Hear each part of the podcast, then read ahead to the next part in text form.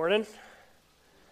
For those of you who don't know me, I'm Pastor Jim, and if I've never met you before, I'd love to meet you after the service today and welcome you to our church. I want to say just a few brief things um, now that everybody's here uh, about the annual meeting next week. And one of those things that real important is that uh, after we talked about uh, providing, the elders plan to provide an entree uh, for next week's potluck. Uh, Vicki Mills came to us with a better idea. And so uh, she is going to uh, coordinate everyone bringing some soup. And so please contact Vicki if you're willing to bring some soup, and she may have you bring a side as well. But please call Vicki about uh, what to bring for the potluck next week. Next Sunday, during Sunday school, is uh, another Q&A. Again, we like to have multiple times where you can ask questions so that we can have an efficiently run uh, annual meeting. Any information you need from the annual meeting is located over in the fellowship area. And please, please ask your questions before Sunday, as many as you can think of. Uh, call any of the elders, call me, call Lucas. And uh, we just like to do that so we, we, don't, um, we don't spend unnecessary time on questions that could be answered in a simple conversation. So we want to respect your time and honor the time that you give on Sunday mornings. So please uh, get that information, uh, take the copies you need to take, and uh, we'll have a great annual meeting next week. Uh, for those of you who aren't members, you're welcome to come. And, you know, I know that everyone loves a good budget meeting, and um, you're welcome to come, but you may not vote. So please, if you're not a member, please do not vote next week. Uh, but you're more than welcome to see how we do things as a church and how we run our business. So turn with me to Acts chapter 14.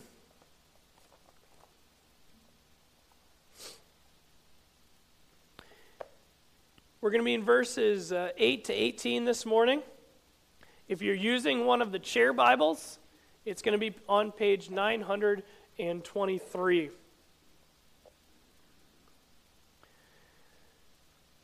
There's a study done by the Pew Research Center. It was done in 2014 about how many people self identify as being a nun. Now, this is not those who have taken up a vow in the Catholic Church. This is N O N E. These are people who either claim to be agnostic, atheist, or who claim their religion is, quote, nothing in particular. In studying these nones, they studied from the time of 2007 to 2014, studied a seven year span. And what they found was there was a very significant increase in the percentage of the population. In 2007, 16% of our population self identified as a none. In seven years, the percentage went up 7% of our total population. So as of 2014, 23% of the U.S. adult population self identified as having no religious affiliation. That's a percentage a year. And when you think of how big our country is population wise, that's a lot of people.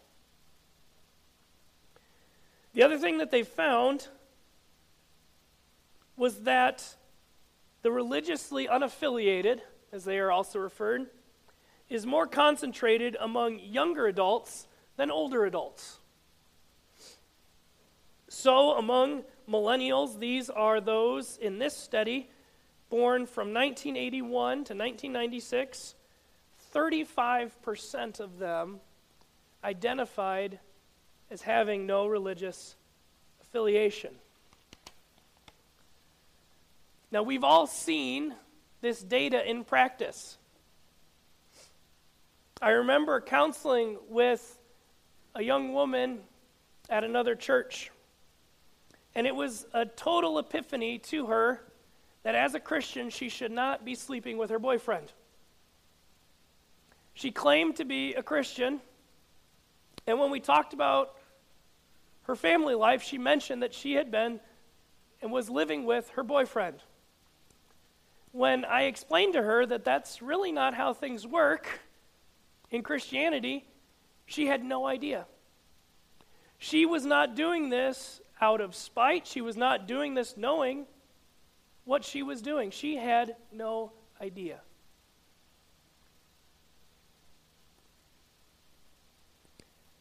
The story of a youth that I used to work with. We were in another church, and she was looking at their chairs. We were at a concert. And she picked up this strange book that had both words and musical notes in it. You and I might know this as a hymnal. She turns to me, completely unaware of what it was, opens it to show me, and says, What is this? No idea of what a hymnal was. Let me share one other story because I want you to see how pervasive it is. And I'm not making fun of these people. I'm not trying to show that they are somehow stupid. But what I want you to see is just how there is a lack of knowledge. I've told some of you this story before, but I think it is a poignant example. During one of our Awana sessions, Darcy was sharing a message with the third to sixth graders. And she asked if the kids had ever heard of the gospel. Now, that would be a very common word. We use that a lot. And one of the kids responded with this question Is that a type of lizard? Now, again, I'm not making fun of this kid. But what I need you to see is that there is a growing population that just doesn't know. They know nothing of the things of God. They are a blank slate. And to things that we assume every day, they simply do not know. And according to this research that I quoted earlier, that population is growing in size. And so here's the question here's the dilemma. How are we, as believers, going to respond to our culture, a culture that is increasingly becoming less and less knowledgeable about Christian things?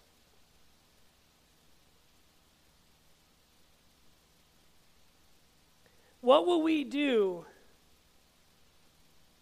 since our world is changing and people know less and less about Jesus? You know, years ago, you could probably assume, even if someone wasn't a believer, they had some knowledge of the Bible or some knowledge about Jesus. You cannot make that assumption anymore.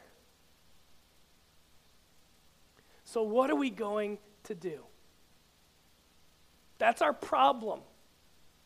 We need to find a solution. Part of the answer I want to suggest to you this morning comes in our passage that we're looking at in Acts 14. One commentator has called this the first speech to purely pagan Gentiles in the book of Acts. Every other Gentile before this, a Gentile is someone who is not Jewish.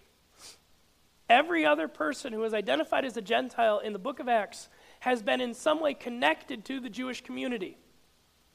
So even Cornelius, who we saw in chapter 10 as really the first Gentile convert, was called a God-fearer, meaning that he knew some of the Jewish religion.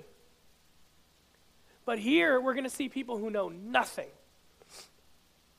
And it's going to be a little comical, and it's going to be okay to giggle if you feel so inclined later, but what we need to see is that we are called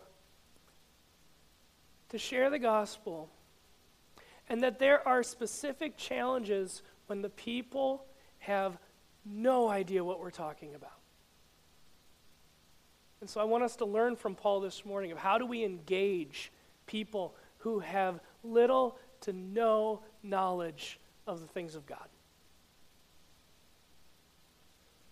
Our big idea, if you're following along, is this that God the Creator has sent us out as His gospel messengers to all of the people in His world.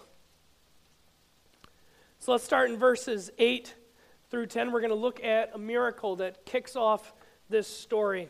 Follow along as I read. Now at Lystra there was a man sitting who could not use his feet. He was crippled from birth and had never walked. He listened to Paul speaking, and Paul, looking intently at him and seeing that he had faith to be made well, said in a loud voice, Stand upright on your feet. And he sprang up and began walking. So Paul has come into the area of Lystra, and he sees a man who has been born crippled. And he looks at him and in some way, again, we're not told how, probably through the prompting of the Spirit, he is able to discern that this man has faith. And so he heals the man. This is a common pattern you see in your Bible. You see it in the miracles of Jesus, and you see it in the miracles of the apostles. That a person has faith that they can be healed in the name of Jesus, and they are healed.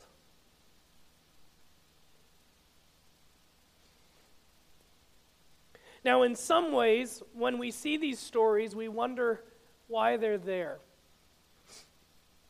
And one of the clues to why this is there is the word translated here, uh, made well. The same word that is talk about someone's physical healing is the same word we use to talk about someone's spiritual healing. We do this in English with the idea of being saved. So we talk about a lifeguard jumping in and saving someone, and we can talk about someone repenting and believing and being saved. And just as the picture of the man being physically made whole, we see that by faith in Jesus, we can be made spiritually whole and can be healed from the disease of sin and death and find forgiveness and eternal life.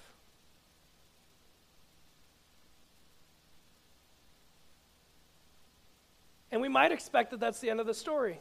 In fact, there's a lot of stories in the Bible where someone is healed and that's the end of the story. But in fact, that is just the beginning because people saw this miracle. And so let's look at number two in your outline there a case of mistaken identity. Look at verses 11 to 13. And when the crowd saw what Paul had done, they lifted up their voices, saying in Lycaonian, The gods have come down to us in the likeness of men. Barnabas they called Zeus, and Paul Hermes, because he was the chief speaker. And the priest of Zeus, whose temple was at the entrance to the city, brought oxen and garlands to the gates and wanted to offer sacrifice with the crowds. So Paul does this ministry, and everybody notices because it's an obvious miracle. The man was not healed because he, you know, he had taken weight off and had iced his legs and let him heal. No, he had been crippled from birth and miraculously was made well and able to jump up and walk around and run around. And so people knew this was a miracle. And they do what everyone, a little tongue in cheek here on this one, what everyone would do if they'd see a miracle. These must be gods. See, again, this shows the difference in culture. Before, when Jesus did a miracle, or when Peter does a miracle, the question is, is how did they get this power from God? But here, they don't have a context for that. So they must be gods themselves. And it begs the question why? Why would they think that Paul and Barnabas are Zeus, the head Greek god, and Hermes, the messenger god? Well, we find in history that there are stories that would have been like bedtime stories for the people we're talking about. They were what we might think of as a mix of Bible stories mixed with fairy tales, mixed with tall tales of the Old West. These are stories the people of Lystra would have known. And one of them is about Zeus and Hermes disguising themselves as people. I'll summarize this. If you want to look this up later, you can look up Baucis and Philemon. B A U C I S, and Philemon, P H I L E M O N. And Baucis and Philemon were an old married couple, and they lived in the land of Phrygia. And the story goes that Zeus and Hermes came down and looked like normal people, in fact, looked poor. And they went from house to house seeking hospitality. And all of the rich people in Phrygia wouldn't let them in and wouldn't show them hospitality. But Baucis and Philemon, who were themselves poor, showed hospitality to the two gods.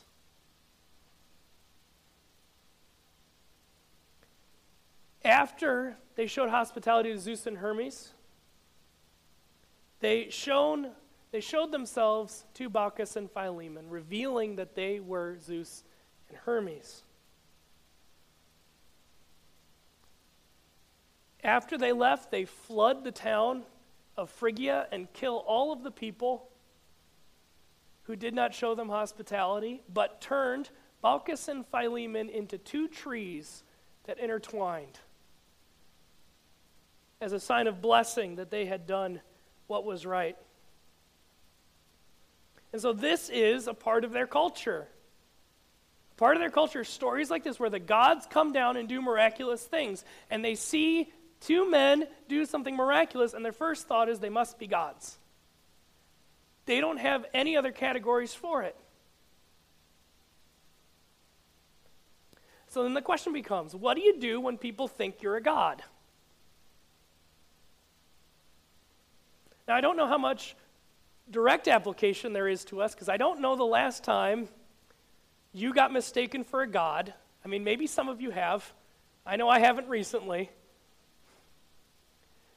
But the bigger question, outside of that nice little joke, is how do you respond to people who have no idea what you're talking about? How do you help people understand the story of the gospel when they have no idea.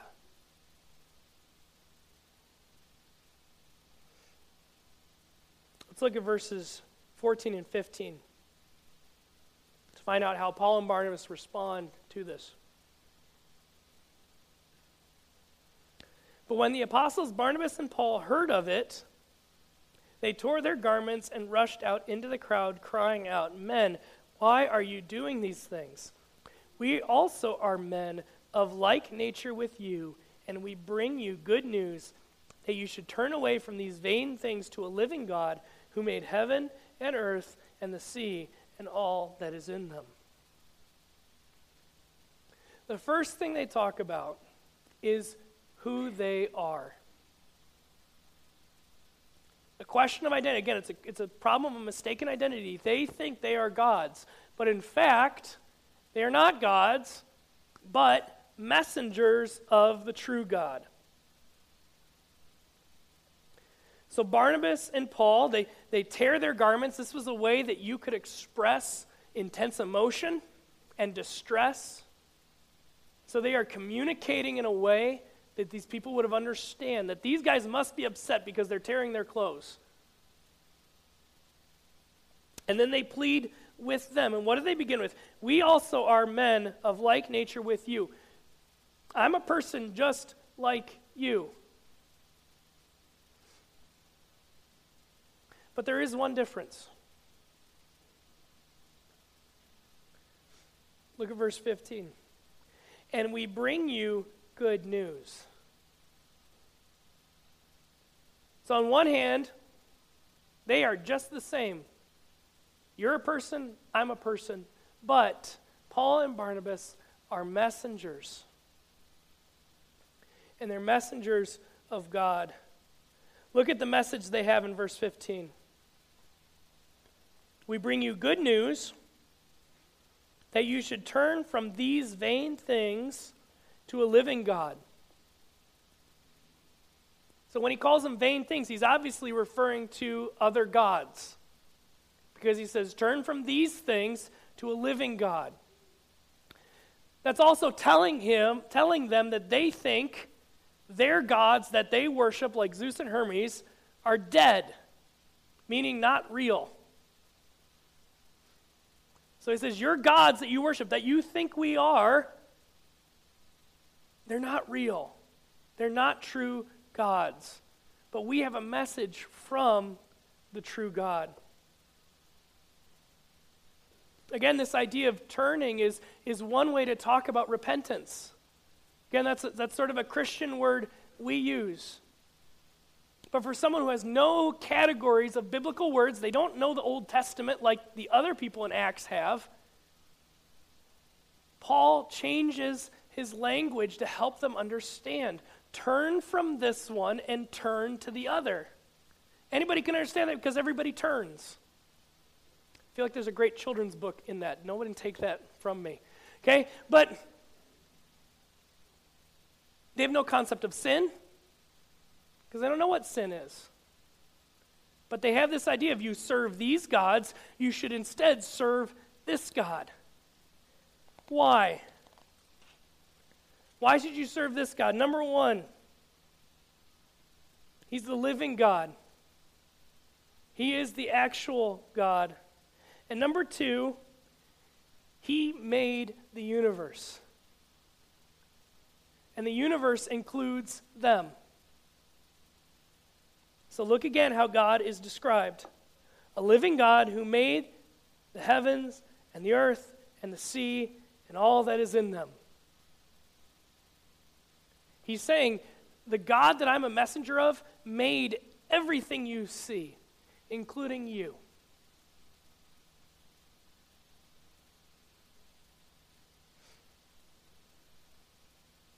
And because Paul's God made everything, including them, they owe their allegiance to this God. One of the things that you see in the ancient world is that gods were thought to have political boundaries. So you have the gods of Egypt, you have the gods of Assyria, you have the gods of Greece, the gods of the Romans. But one of the huge differences of the God of the Bible, the God of Christians, is that he was God of every place. He didn't have to go through customs. He didn't have to show his passport. He was the God over every country. And while those other gods were represented by parts of creation, so example, you have a sun god, you have a moon god, you have a river God.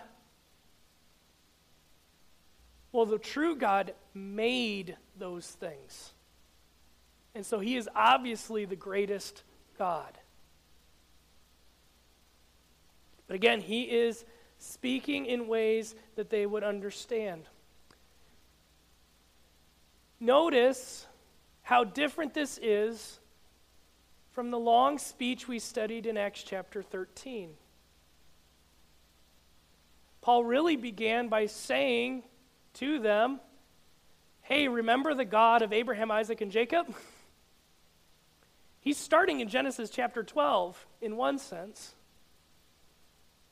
But these people don't know Genesis chapter 12. So he goes all the way back to creation. Now, when we talked about Acts 13, we, we mentioned that, that Paul assumes the understanding that God is the one who created in Genesis chapter 1, but he could assume it because they knew it. But here, they, they don't know. They don't even know that they believe God created everything. Think of the gospel like a steak. when, when we have steak at my house, and when I feed steak, let's, let's pick on Theodore because he's the middle child, okay? I cut up the steak for him because just to give him one solid piece, while it might be humorous to see what he does with it, he's not ready for it. He doesn't know how to handle just one big piece of steak. So we have to cut it into bite sized pieces. Paul is doing the same thing with the gospel message here. These people have no maturity, no knowledge, and so he has to cut it up into smaller pieces. Now, if I cut up Darcy's steak, that would just be sort of awkward because she doesn't need me to do that. Because she knows how to eat a steak. We have to understand who we're talking to. And sometimes we have to cut up gospel into bite sized pieces so that people can understand and not make assumptions that they know what we're talking about. Because of their spiritual age, Paul gives them the appropriate food by starting with the idea that God is the creator. And that since he is the God of the whole world, they owe him their worship and obedience. And he uses creation, something that they all know and experience. I mean, you can almost hear him say, Look around you. One God created all of this. They knew the creation, but they had never met the Creator. And Paul was introducing the Creator to people who knew the creation but didn't know the Creator. But he also tells them why they should care about what he's saying. Because back then, again, if you believed in polytheism, where you just have a bunch of gods, like these people would have, the practice would be well, you can just add somebody else's god. So let's say you travel to Egypt and you sort of like what they're doing with Horus, one of their gods. You can just add him too. It's cool. There's always room for a couple more gods. But look at what Paul says, because here's he's turning the, turning the corner here. Because God is not just one of the gods, He is the God. Look at verses 16 to 18. In the past generations, He allowed all the nations to walk in their own ways, yet He did not leave Himself without witness. For he did good by giving you rains from heaven and fruitful seasons, satisfying your hearts with food and gladness. Now let's start by looking at what it says in 16. In the past generations, he allowed all the nations to walk in their own ways. The idea here is not that sin wasn't sin, but that God did not have a direct, active spiritual relationship with the other nations like he did the nation of Israel. And so, in one sense, since they were not Israelites and did not have God's word, did not have the temple, that they were permitted to walk in their own ways. But they still had a witness. A witness who knew enough to find them guilty. And that is creation itself. Look again verse 17. Yet he did not leave himself without a witness, for he did good by giving you rains from heaven and fruitful seasons, satisfying your hearts with food and gladness. So, what can you know about God from creation? One, that there is a creator. And two, he is a good creator because he sends rain and has things grow. And so, just from that, if you've never been to Sunday school, if you've never been to Awana, if you've never been to church ever, you can know that there is a creator and he is good. And so Paul says in Romans chapter 1 verse 20, for his invisible attributes, namely his eternal power and divine nature, have been clearly perceived ever since the creation of the world in the things that have been made, so they are without excuse. God gave creation. One of the reasons God created the world was to be a witness to himself. And so Paul says, look, you guys you guys know creation. You know that you get rain and there are plants that you can eat. And that there is a creator and that he is good and he has given you these things. And we are telling you about them. Now, in verse 18, Luke summarized by saying this Even with these words, they scarcely restrain the people from offering sacrifice to them. Now, it sort of demonstrates that this is a chaotic situation, and maybe Paul wasn't allowed to finish what he was going to say. Or maybe this is a summary where we get the big idea, not the verbatim speech that Paul gave. Because I think if Paul had the time and the opportunity, here's what he would say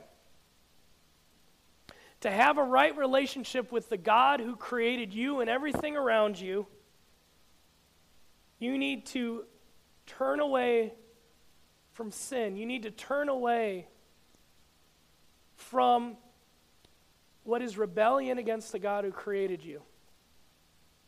And you need to turn towards Jesus whom God sent, who lived among us, who died in our place and rose again so that we could be reconciled to our Creator.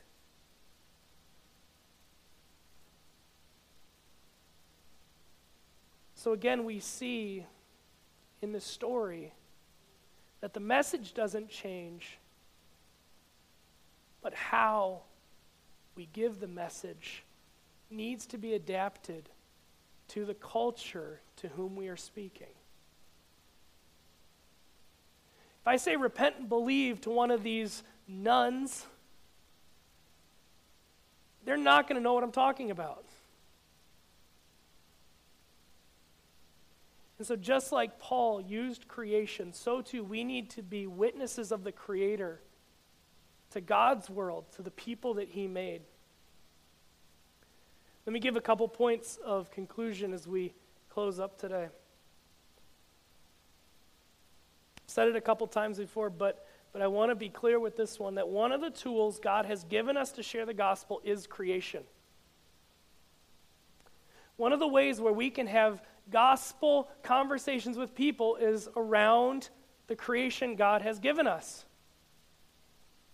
Now, we need to not waste the opportunity we have living in such a beautiful part of the world where people already love creation. Some of them, in fact, love it too much. but what a wonderful bridge to say, You love what you see? Well, let me tell you about the one who made it. You love creation. Let me tell you about your creator. Let's not waste the mountains. Let's not waste the ocean. Let's not waste the giant trees that are everywhere as an opportunity to share the gospel.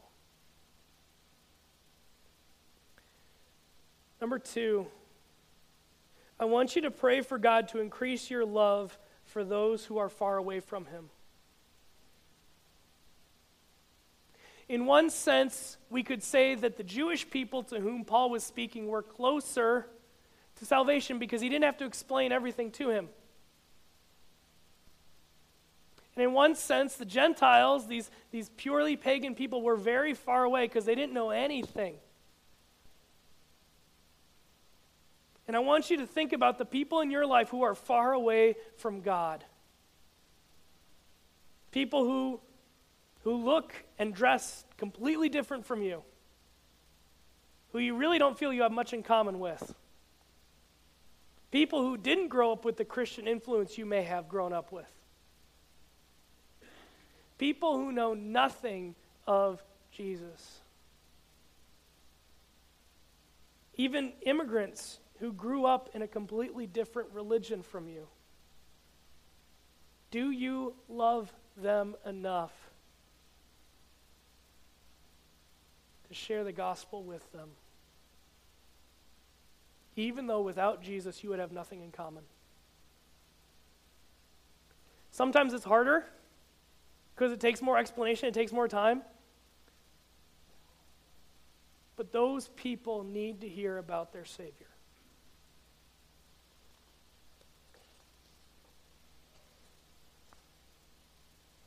Number three, be wise in how you speak about Jesus. Don't make assumptions. Don't assume somebody knows a story from the Bible. Don't assume, this is a fun one, this is one I've seen a lot. Don't assume they know what the numbers in the Bible mean. That's one of the reasons we always have a page number in the bulletin. Because I don't want anyone to feel left out because they don't know where the book of Acts is. And so they don't have to flip to their table of contents. I just put the page number in there so they can feel more comfortable. Because we can't assume that people know what those mean. Also, be careful of Christian words salvation, sanctification, justification, propitiation. Those are good words, but when you say them, you need to define them. I, I, I briefly, let me share this story. I was, I was at the park the other day, and I started talking to this guy who had, who had a kid, my kid's his age, and it sounds like he was a brand new believer. And he told me this. He was telling me about how we need to be more like our Father. And I said, That's great. Perfect. Good, good idea that, that, that God shows his character and we are called to be like him. And then he told me, Why doesn't any preacher teach about sanctification? And I said to myself, well, isn't that what he just said? That becoming more like God and his character, that is sanctification. You know, Leviticus, be holy as I am holy. And I'm like, well, what do you mean by sanctification? And it turns out he had no idea what the word meant. And he borrowed it from another religion that he had grown up in. So even this guy who'd been a believer maybe a year, I think, he was talking about things he didn't know anything about. And again, I don't use that to make fun of him. But it reminds us that we need to carefully speak about the things of God. And there will be times where we need to maybe speak with more simplicity than we're used to. Not in a condescending way, but just in a sense of people do not know. And it requires patience, and it requires us thinking about the words we are saying and not just what we want them to mean or what we think they mean or what we need to know, but what does somebody else need to know? And fourthly, the last one here rest in your identity as a messenger of the God of the universe. In this case of mistaken identity, we see the true identity of a believer that we are messengers of the living God. And that both humbles us when we need humbling because we are not God, we are simply the messenger. But it also exalts us when we need encouragement because I am the messenger of the living God. And when we find our identity there, when it is both humbling when we need humbling and it, it is encouraging when we need encouragement, we can find stability so that our circumstances do not throw us into chaos. And so I think there's something important in understanding I am only a messenger, but I am the messenger of the God of the universe. And again, there are times where you need to be humbled by that, and there are times where you need to be encouraged by that. But you need to know that that is your identity. Friends, God has sent us out as His messengers. He has sent us out to a world who more and more knows nothing about Him. And will we be obedient to go? Will we be obedient to spend the time explaining what may be elementary to us, but is simply not known in our culture? May God empower us by His Spirit to do so. Let's pray. Father God, thank you for the example of Paul and Barnabas. That we would wisely speak to our culture, that we would be explaining your word with great detail to a culture that increasingly knows nothing of you. God, help us to think about what others need and to think about how they need to hear the gospel. And that we would not waste the gift of creation you have given us on this island as a conduit for the good news of Jesus Christ. We pray this in his name. Amen.